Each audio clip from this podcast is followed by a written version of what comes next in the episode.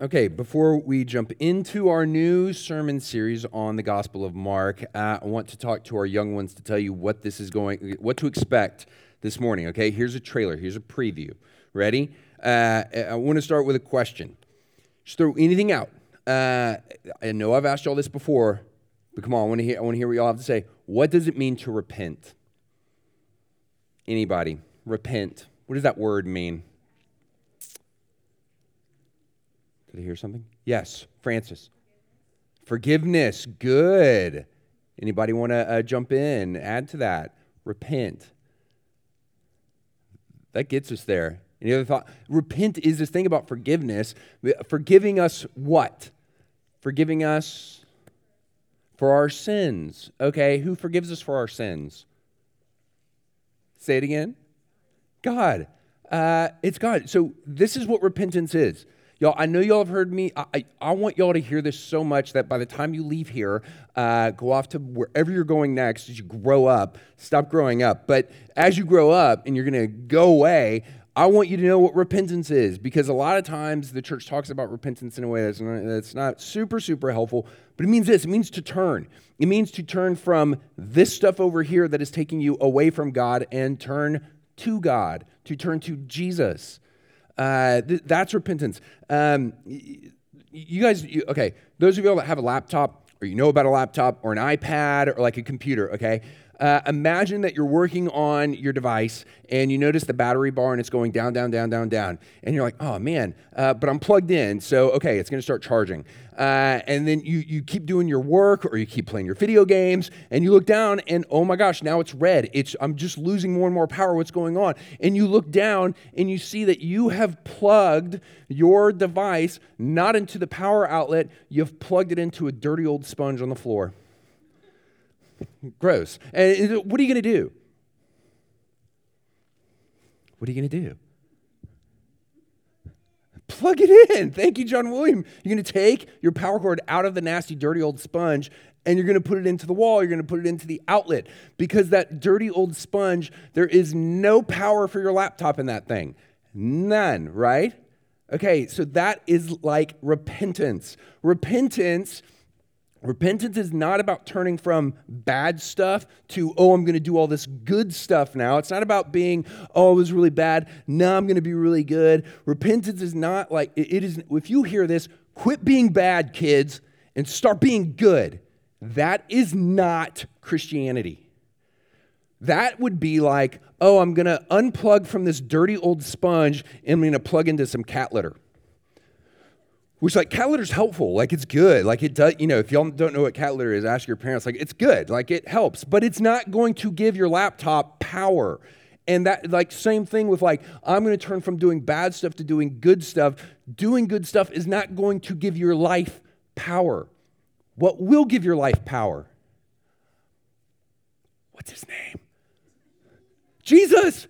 Jesus is the thing of like, you turn from all this other stuff and you turn to Jesus, and Jesus is the power for your life.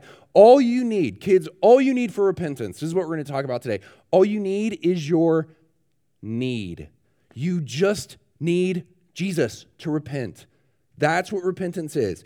Christianity is not about what you do, it is about what Jesus has done for you in his life, in his death.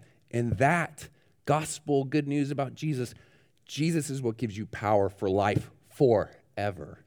That's what we're going to talk about today. As we jump into the Gospel of Mark, uh, Mark, Mark is the author of the Gospel of Mark. This is what we know about this guy, Mark. Uh, we know about him from uh, Book of Acts. We know about him from things like First Peter. Mark was a companion. He was a buddy of Paul's, uh, and he was with Paul on his first missionary journey. Uh, Paul ended up, um, uh, I mean, he, he, ended up going to Rome too, and Peter was there. And, uh, and, and, so he, he spent time with Paul, he spent time with Peter. And, uh, and Mark was not an apostle. we got to remember that, which kind of raises some questions. Okay, so then how does Mark know all this stuff about Jesus? Well, he got it. He got it from Paul. He probably got most of it from Peter, which means this is an apostolic gospel account uh, of he may not he may not have been there, but uh, the guy he was talking to, Peter, was. So he gets this firsthand account from Peter. Okay, so but, but, this is Mark's storytelling of the gospel. In our reading selections this morning, they highlight Mark's storytelling technique. Okay, so we're not reading all of chapter one, but chapter one is super, super important to the Gospel of Mark. So I tried to give us a, a, a selection that would drive home that point, Mark's point. Please stand for the reading of these selections from Mark chapter 1. The beginning of the gospel of Jesus Christ, the Son of God. John appeared baptizing in the wilderness and proclaiming a baptism of repentance for the forgiveness of sins. And he preached, saying, After me comes he who is mightier than I, the strap of whose sandals I am not worthy to stoop down and untie. I have baptized you with water, but he will baptize you with the Holy Spirit. In those days, Jesus came from Nazareth of Galilee and was baptized by John in the Jordan. And when he came up out of the water, immediately he saw the heavens being torn open and the Spirit descending on him like a dove, and a voice came from heaven You are my beloved Son, with you I am well pleased. The Spirit immediately drove him out into the wilderness, and he was in the wilderness 40 days, being tempted by Satan. And he was with the wild animals, and the angels were ministering to him. Now, after John was arrested, Jesus came into Galilee, proclaiming the gospel of God and saying, The time is fulfilled and the kingdom of God is at hand. Repent and believe in the gospel. Passing alongside the Sea of Galilee, he saw Simon and Andrew, the brother of Simon, casting a net into the sea, for they were fishermen. And Jesus said to them, Follow me, and I will make you become fishers of men. And they went into Capernaum, and immediately on the Sabbath he entered the synagogue and was teaching. And immediately there was in the synagogue a man with an unclean spirit, and he cried out, What have you uh, what have you to do with us, Jesus of Nazareth? Have you come to destroy us? I know who you are, the Holy One of God. But Jesus rebuked him, saying, Be silent and come out of him. And the unclean spirit, convulsing him and crying out with a loud voice, came out of him. That evening at sundown, they brought to him all who were sick or oppressed by demons.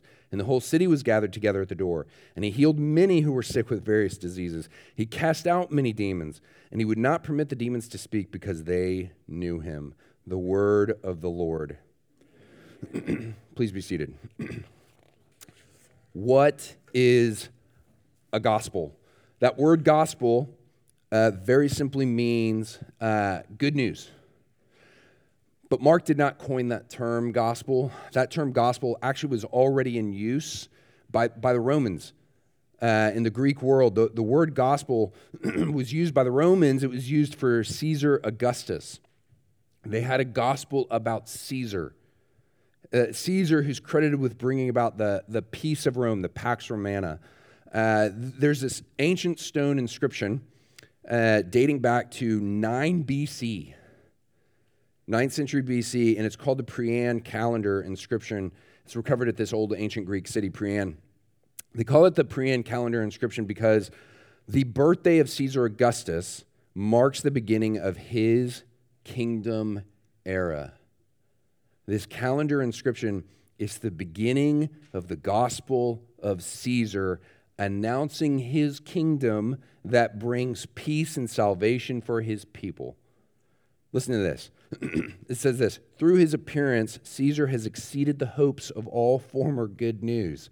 For the world, the birthday of the god Caesar was the beginning of the good news.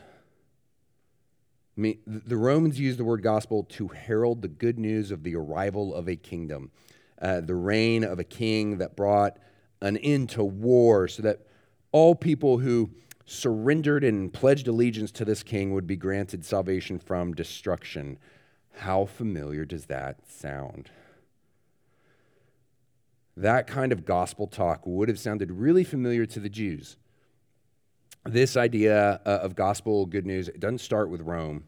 Uh, it goes much farther. It doesn't start with Greece. It goes much farther back than, than ancient Romans and Greeks. The Jews of the first century ancient Near East, they're hearing, you know, they hear that kind of stuff. They would have been familiar with the word gospel from the Old Testament. Uh, this is how we uh, began our worship service today from Isaiah 52. The prophet Isaiah says, How beautiful upon the mountains are the feet of him who brings good news, who publishes peace, who brings good news of happiness, who publishes salvation, who says to Zion, Your God reigns. Pause. I want you to ask yourself, What is a Christian? Because I've watched people ask each other this question, and most of the time, the answer that comes back is always, What do Christians do? Uh, a Christian reads their Bible, they pray, they go to church, sometimes they go on mission trips. Uh, that's all you know, and on and on and on. That's good stuff. Like, and that that's a, a, positive spin because you could ask some other people what's a Christian, they would give you a really negative answer.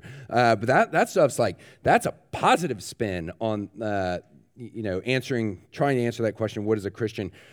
But it doesn't actually answer the question. What is a Christian? what is a Christian? A Christian is someone who believes the gospel about Jesus which raises the question what is the gospel of Jesus? And that is what Mark is going to answer for us. Mark's entire book is called The Gospel of Jesus Christ. And he tells us what to expect, he tells us what is to come in this first chapter. Because this is what Mark 1 is. Mark 1 is an initiation into the story of Jesus. The, the first thing Mark 1 initiates us into is this storytelling technique. This is, this is an organ, organizational strategy that Mark uses throughout, throughout the gospel. I mean, the, the technique, it, it's like a collage, it's like a mosaic that Mark's, that Mark's doing here. The, the episodes in this first chapter, I mean, if you were to read, if you go and you read the first chapter of Mark, they are, it goes bam, bam, bam, bam, bam. And he's saying immediately, immediately, immediately. That's all super intentional. He is being intentionally brief. They're meant to be treated, all these little stories, especially right at the beginning, are meant to be treated as building blocks of an initiation story. So, and in addition to this technique, he introduces us to the main character of the story. Like this story is about this main character, and the questions you're supposed to ask of this initiation story is okay, what do we learn about Jesus in our first glimpse of him? Who is he? What has he done? This is a very, very specific storytelling technique. It's called initiation story. when Ryan and uh, my wife and I first got married, I traveled, I started to travel with her family to Canada. Uh, uh it's a tradition that Ryan's grandfather started to which is one of the most beautiful places I've ever seen. It's called Lake of the Woods, and it's one of the world's largest inland freshwater lakes. Something like uh, just thousands and thousands, like over 10,000, like almost 15,000, like 14,000 islands, uh, 65,000 miles of, of shoreline. It's, it's, unbelievable. It's so, it's the most beautiful thing I've seen, uh, it, but just as memorable, uh, just as beautiful, just as serene, uh, just as awesome as the fishing is. Uh, lake of this this thing is also where I just as memorable uh, as all that is um, this guy Roger Harrison that I met up in uh, in Canada.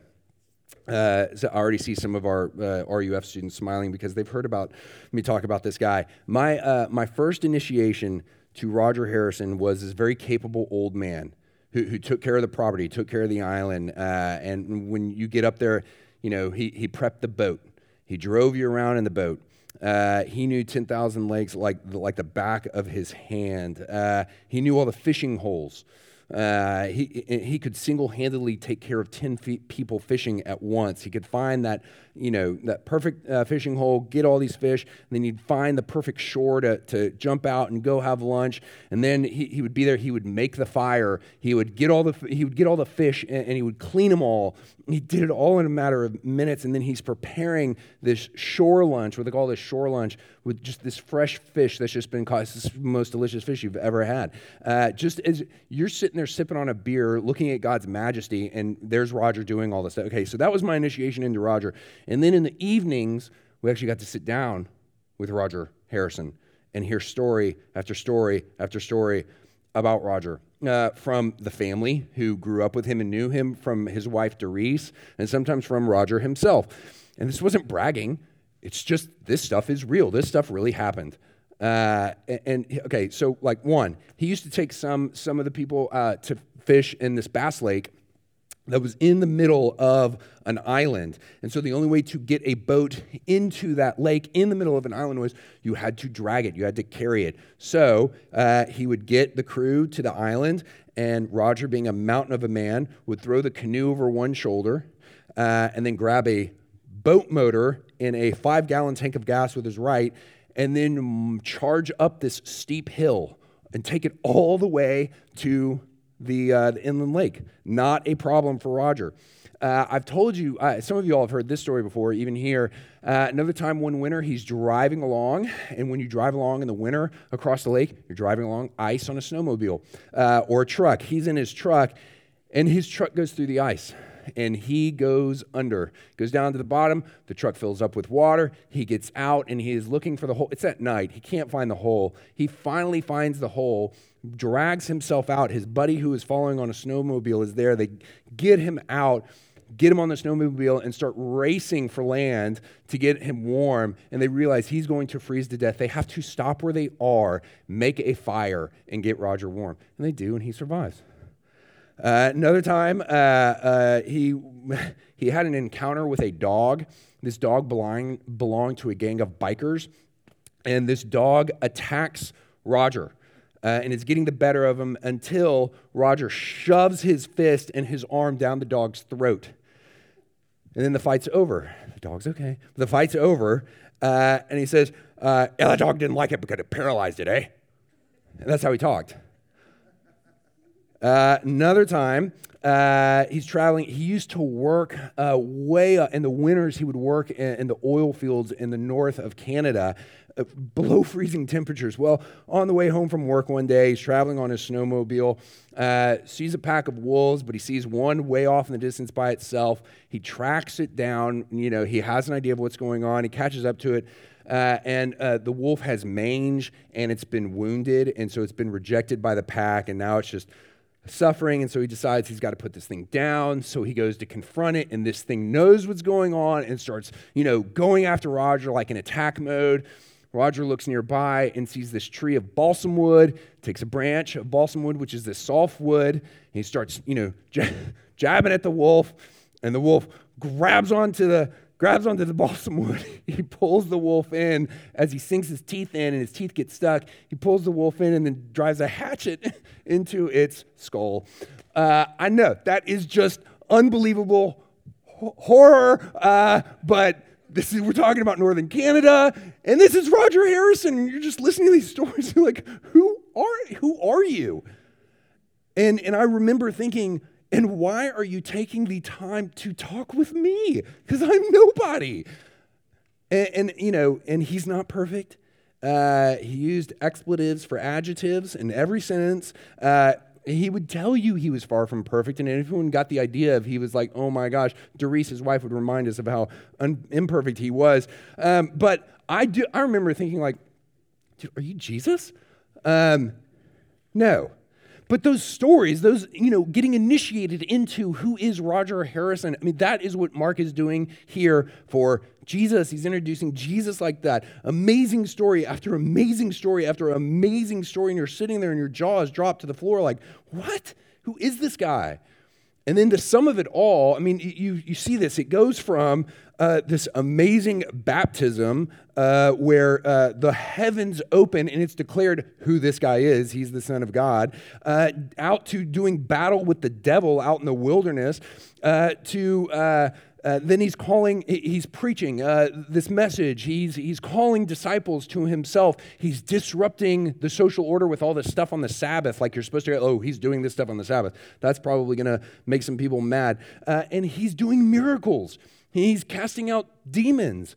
I mean, what can this guy not do? And, but in the middle of all of it, you do get the summary of what Mark wants you to see, where he is going. It's this message of Jesus sums it up himself. He comes proclaiming a message of repentance. And that thing we told the kids repentance simply means turn. Turn away from this and turn to this. But, but again, sometimes we hear, or what we tell ourselves, is that repentance is turning from what's bad about me in my life to turning to things in my life that I can be proud of, to the, to the good stuff of me. And that is not repentance. What does that have? What does turning from doing bad to doing good, what does that have to do with Jesus? No, nothing, because you can do that stuff without Jesus. You don't need Jesus to do that. That's not the gospel of Jesus. The gospel, that message where Jesus says the kingdom of God is at hand, repent and believe in the gospel. That repent means to turn from what is bad about you. It's to turn from your shame, to turn from all your guilt, and it's to turn from that stuff you think is so good about you. It's to turn from your pride, it's to turn from your self sufficiency. It's to turn from all of that to turn to Jesus who saves you from you. Mark is going to tell us who this Jesus is this fall, and you need to know this with this initiation story of Jesus. This Jesus is for you.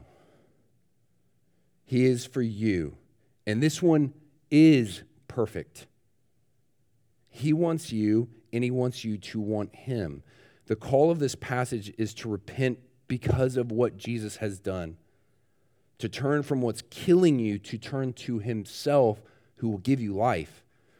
Yeah, I, I, saved this. This was not in our, our scripture reading, but when Jesus starts to call his disciples, he calls Peter, he calls Andrew, and then right after that, it says that he calls James and John. And it says this immediately he called them, and they left their father Zebedee in the boat with hired servants and followed him. I mean, that's wild that Jesus calls them and they leave their father to be with Jesus. But what, what Mark has already just told us before that it, with this baptism is that Jesus has left his Father in heaven to come to them. I mean, this, this stuff of, Justin said it earlier about, you know, where's the incarnation in the Gospel of Mark? It, it's there. It's there in that stuff of he has left heaven to come to earth for you. This initi- uh, initiation story is preparing you for the links Jesus will go to to come for you. Uh, on the cross, uh, Jesus said quite a bit. We, we hear about quite a bit of it from the other gospel accounts.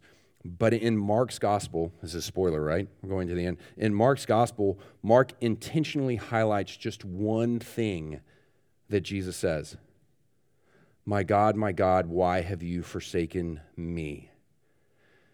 Which means here we are being prepared for it right at the beginning, right, right as we're being initiated into it. Jesus doesn't just leave heaven for earth. Mark, at the end of his gospel, tells us Jesus left his Father in heaven to descend into hell on a cross for you.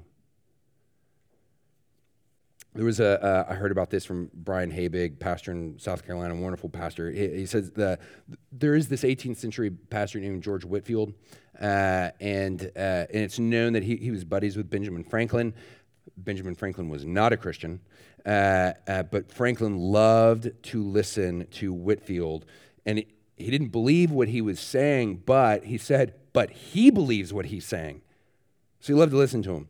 Uh, and the guy, this guy, George Whitefield, he could preach to he could preach to anybody, and he did. He preached to everybody. I mean, he went to so many different kinds of people that he got kicked out of one church um, because they thought he was only supposed to go to one kind of people. But I mean, he used to preach to coal miners. I mean, like 18th century coal miners, Roger Harrison's kind of people, and you'd see you'd see the black coal dust on their face, uh, but then you would see these streaks running through the coal uh, on the coal dust on their face as these men are weeping, crying as they hear the gospel uh, as Whitefield preaches it to them. Uh, and there's this one quote, this one quote from one of his sermons. He ends with this. He, he, says, "Okay, in light of what you know, in light of what we just said, what are you supposed to do? Like, what's the takeaway? What, what are you going to go home with?" And he says this: preaches the gospel, and he says, "Come then, ye harlots, come ye publicans," which is translation for like Come, you sexually immoral. Come, you politicians, you crooked politicians. Come, you slaves to sin. Though the whole world despise you and cast you out, Jesus will not. He will not disdain to take you up. And it's this thing, y'all, for you, like, are you selfish? Yes. Uh, are you are you angry? Yes. Are you afraid? Amen. Uh, are, are, you an addict? Like, uh, okay, just come to Jesus. Let God's goodness lead you to repentance. He is for you. Let's pray. Father, we, uh, we praise you for this gospel. Uh, we, we praise you. We pray that there would be praise in our hearts as we hear, as we hear the gospel of Jesus, of, of his teaching, his miracles, his, his, his calling people to himself, all kinds of people, the worst kinds of people, the best kinds of people, as he calls all of them and calls out their need of him.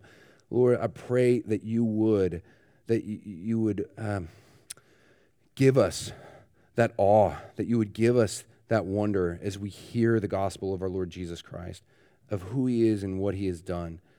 Lord, that that would draw us closer to you, uh, that we would believe and that we would repent, that our drawing closer to you would be to turn from that which is killing us, all our badness, all our goodness, to turn to Jesus who saves. And pray that you would give us a heart for repentance today and tomorrow and the next day. And we pray this uh, in Jesus' name. Amen.